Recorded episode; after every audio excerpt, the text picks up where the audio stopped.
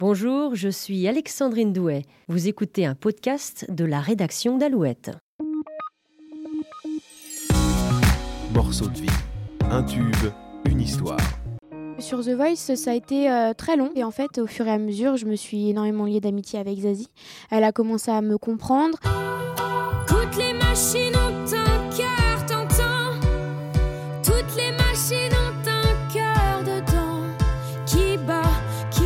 Bonjour Maëlle. Bonjour. Toutes les machines ont un cœur. C'est un titre euh, qui a été composé par un duo prestigieux, Zazie, ton ancienne coach, et puis Calogero. Ils ont donc écrit et composé ce premier extrait de, de ton tout premier ça. album. C'est ça. J'ai eu beaucoup de chance et c'est vrai que euh, j'ai été très émue quand j'ai appris que, que Zazie euh, voulait écrire une chanson dans mon album parce que ça a été ma, ma coach euh, pendant très longtemps durant cette émission. On se rend pas compte, mais c'est quand même assez long. Et en fait, mutuellement, on s'est très très bien entendu. Elle m'a toujours accompagnée et j'ai trouvé ça très fort qu'elle m'accompagne encore sur, sur cet album-là. Qu'est-ce qu'elle raconte exactement? Cette chanson Ça parle euh, des nouvelles technologies, des, des bons, des mauvais côtés? C'est ça, en fait, c'est un peu une vision euh, extérieure que j'ai de la société avec cette montée en puissance de la technologie.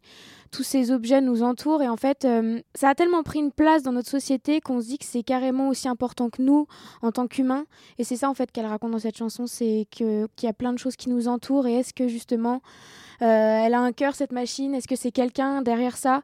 Parce que ça a tellement pris une place euh, à côté de nous, c'est même autant important que nous, donc c'est ça qu'elle raconte, cette chanson. Derrière les selfies, les likes, il y a de, de vraies personnes, des ça. vies différentes, des bonheurs, des drames. C'est ça. Après, c'est pas une, une vision négative, hein, forcément. Moi, je les utilise aussi. hein. Je suis, voilà, je suis sur les réseaux sociaux, etc. Et c'est toujours un, un plaisir de pouvoir parler avec plein de gens, rencontrer plein de gens. Mais après, il y a, il y a beaucoup de côtés néfastes. C'est pas toujours évident. Et euh, il y a aussi énormément de, de d'harcèlement qui se fait sur ces réseaux-là. Donc c'est ça aussi euh, ce qu'elle dit cette chanson. Quand on a 18 ans, on a l'impression qu'on on est euh, né euh, justement avec ces nouvelles technologies. Est-ce que c'est peut-être plus facile pour en parler, euh, pour les utiliser? Bah, en fait, je trouve que notre génération là, on est vraiment entouré de ça. À chaque fois que j'en parle avec ma famille, mes parents ils me disent "Oh, je vous envie pas." et c'est un peu une phrase voilà des gens qui des, des- de l'ancienne génération et en fait nous on a on a cette chance de vivre avec ça parce que c'est d'autant plus simple de, vivre avec ces technologies là. Mais je trouve que comme on vit avec ça, c'est important que nous euh, à, à 18 ans ou à ou à, à, à 15 ans etc. on puisse en parler. C'est plus facile, je pense. Donc, Revenons précisément sur l'écriture de, de cette chanson. On le disait, Zazie, Calogero. Donc Zazie, c'était le, le texte? C'est ça. Zazie le texte et Calogero la musique.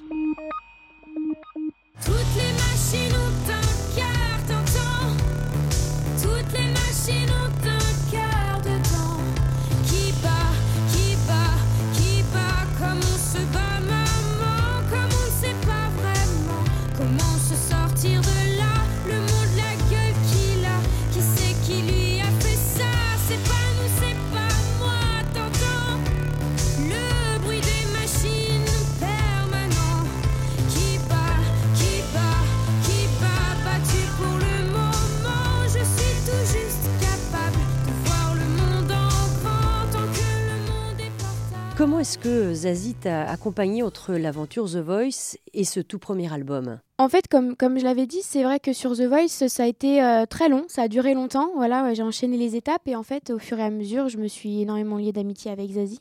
Elle a commencé à me comprendre et moi, je débutais dans la musique, je me suis lancée un petit peu sur un coup de tête et en fait, euh, elle m'a guidée et je me suis posé mille et mille questions euh, au niveau de cet album-là, de quoi j'allais parler, quelle musique j'allais mettre, quelle mélodie. Moi aussi, je voulais un petit peu composer dedans, donc en fait, c'était une sorte de discussion à travers des thèmes, à travers des mélodies. Donc on se mettait au piano avec Calogero. C'était c'était hyper naturel et, et si je pouvais revivre ces moments-là, c'était c'était vraiment bien. J'aimerais bien revivre tout ça. Alors justement, la rencontre avec euh, Calogero, euh, comment ça s'est passé? C'est euh, c'est ta coach euh, Zazie qui te l'a présenté? Pas du tout. En fait, j'ai rencontré Calogero à un festival près de chez moi qui s'appelle les Nubressan. Je chantais ce soir-là et lui, il chantait le, le lendemain soir. Et en fait, on s'est on s'est rencontrés comme ça. Et puis moi, j'adorais et j'adore Calogero, donc j'étais assez impressionnée de l'avoir en face de moi. Donc on a beaucoup discuté et en fait, euh, on s'est dit pourquoi pas, pourquoi pas travailler ensemble. Et puis en plus, euh, l'épouse de Calogero, Marie C'est Bastide. ça, Marie Bastide. Elle a écrit énormément sur mon album. Et en fait, elle est multifonction. Euh, Elle écrit en anglais, en français, de tout, de n'importe quoi. Et, et j'ai eu beaucoup de chance qu'elle travaille sur, sur, son, sur mon album parce que je trouve que c'est une femme extraordinaire et je la remercierai jamais assez pour tous ses textes et même les autres auteurs, Inès Barbier, Pierre Risse. Donc, c'est- il y a, il y a énormément de gens qui ont travaillé sur cet album-là. Mais j'ai une totale confiance en, eux. Donc, c'était super bien. Toutes les machines ont un cœur. Alors c'est une euh, mélodie entêtante hein, qui tourne en boucle sur les ondes, Euh, une mélodie qui permet de mettre en valeur ta puissance vocale et euh, ton grain de voix très particulier. C'est vrai qu'elle est très entêtante cette chanson. À chaque fois que je croise quelqu'un, il me dit j'ai ta chanson dans la tête. Elle reste un peu dans la tête parce qu'elle elle, elle recommence un peu indéfiniment et juste à la fin ça se calme un petit peu parce que c'est juste ma voix qu'on entend et en fait c'est ce qu'on a voulu faire aussi. C'était pour qu'elle qu'elle reste dans la tête et qu'on comprenne vraiment vraiment les mots et les paroles, ce qu'elle voulait dire parce que je trouve qu'elle a un message très fort et c'est hyper d'actualité. Donc euh, donc je voulais vraiment qu'on entende ma voix et en même temps que qu'elle reste dans la tête quoi. Avec Calogero, avec euh, Zazie, vous avez tout de suite senti que c'était celle-ci qu'il fallait euh, envoyer en premier pour que le public accroche. C'est ça, mais c'était plus aussi une question de. Je trouvais que l'histoire, elle était belle parce que Zazie, elle m'a accompagnée voilà, sur The Voice et je trouvais ça beau de commencer justement par une chanson où Zazie l'a écrite avec Calogero euh, qui l'a composée. Je trouvais ça beau, de... beau comme histoire, joli comme histoire, donc euh, je, voulais que ce soit celle-ci. Dans The Voice, on t'a entendu reprendre beaucoup de chansons. Là, c'est un album au- de chansons originales. C'est ça.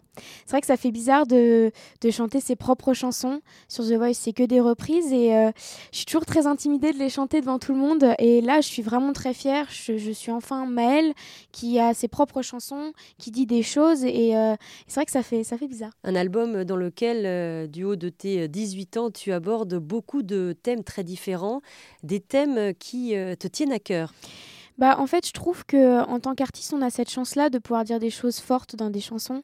Et, euh, et, en fait, moi, je trouvais ça intéressant de, de, donner un petit peu mon point de vue parce que moi, je suis pas là pour faire la morale de quoi que ce soit euh, au niveau de mes textes. Je suis plus là pour euh, montrer un peu ma vision extérieure, même de mes amis, euh, de la société en elle-même, euh, avoir des points de vue un peu divergents.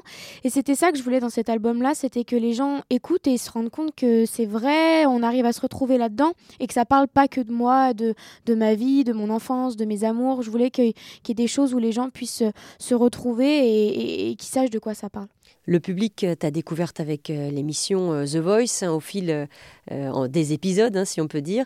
Euh, on a l'impression euh, eh bien, de te connaître déjà par cœur. Eh bien, euh, c'est pas toujours les, commentaires que j'ai pu voir. C'est vrai que quand on sort d'une émission euh, comme The Voice, voilà, on chante des reprises, donc forcément, on, a, on est attendu quand on gagne, on a un contrat, donc on fait un album.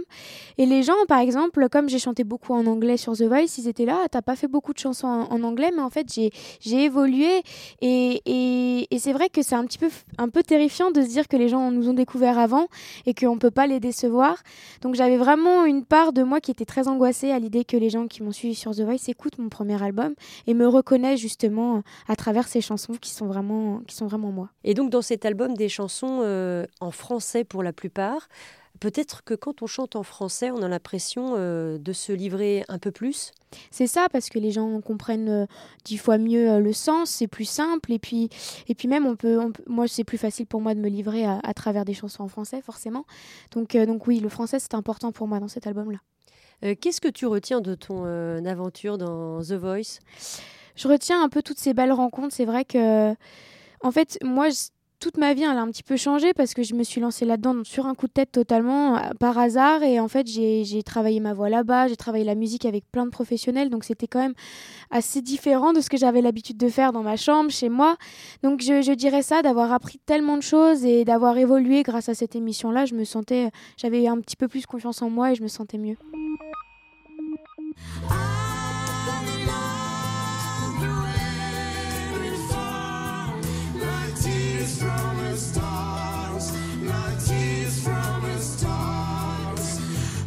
Et justement, est-ce que tu t'attendais à, à toucher à ce point euh, le jury et, et, euh, évidemment euh, le public? Parce qu'il y a eu des moments très forts, notamment ce duo dont tout le monde a parlé de- avec Goulane. C'est ça. Euh, en fait, je m'y attendais pas du tout. Euh, moi, je, vraiment, j'y allais comme ça, les mains dans les poches, sans avoir pris de cours de chant, alors qu'il y avait des gens qui chantaient tellement bien. Donc, je me sentais un peu intimidée. Et en fait, euh, quand j'ai vu tout- toutes ces étapes passer, même le duo avec Goulan, je me suis dit, il se passe quelque chose. J'ai de la chance de vivre ça. Donc, euh, donc j'en retiens que du positif. Comme tu le précises, tu n'as pas fait de cours de chant, tu es un peu une autodidacte. Parfois, dans les télécrochets, dans les émissions, on peut reprocher aux candidats d'avoir déjà de la bouteille. Toi, c'est vraiment pas le cas. Bah, après, je partais quand même euh, avec un peu de mal. C'est vrai que les gens, ils avaient énormément, ils avaient énormément travaillé, ils avaient fait beaucoup de concours de chant, et moi, j'avais clairement pas fait ça, donc euh, j'étais un peu, un peu plus lente que les autres. Mais après, j'ai beaucoup travaillé, vraiment. J'étais tellement angoissée euh, chaque étape, donc forcément, je, je travaillais vraiment à fond pour, euh, pour essayer d'aller le plus loin possible. Et puis, on peut signaler, euh, tu es euh, la première fille à ça. avoir euh, gagné euh, The Voice. C'est vrai, euh, c'est une, c'est une fierté d'avoir gagné euh, en tant que première femme. En plus, avec tout ce qui se passe maintenant, euh, j'ai été, j'ai- je suis très heureuse et je suis très fière justement parce qu'il y avait que des garçons. Il faut changer un peu. Dans les beaux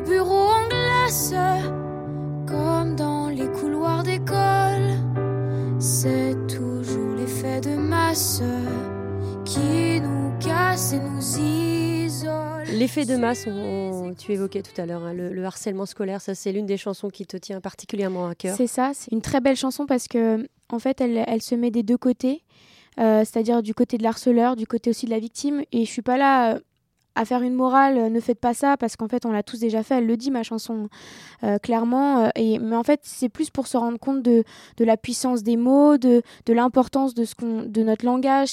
On peut dire des choses tellement blessantes que ça peut aller très loin.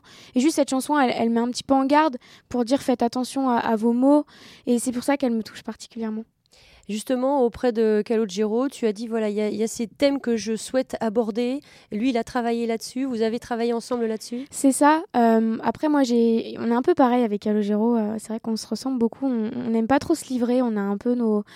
Moi, je suis assez timide et, c'est pour ça que je voulais pas non plus que mon album parle que de moi. Je voulais pas euh, parler de que les gens lisent à travers moi. Enfin, je, sais pas, ça m'angoisse un petit peu et, et du coup, je lui, parlais vraiment.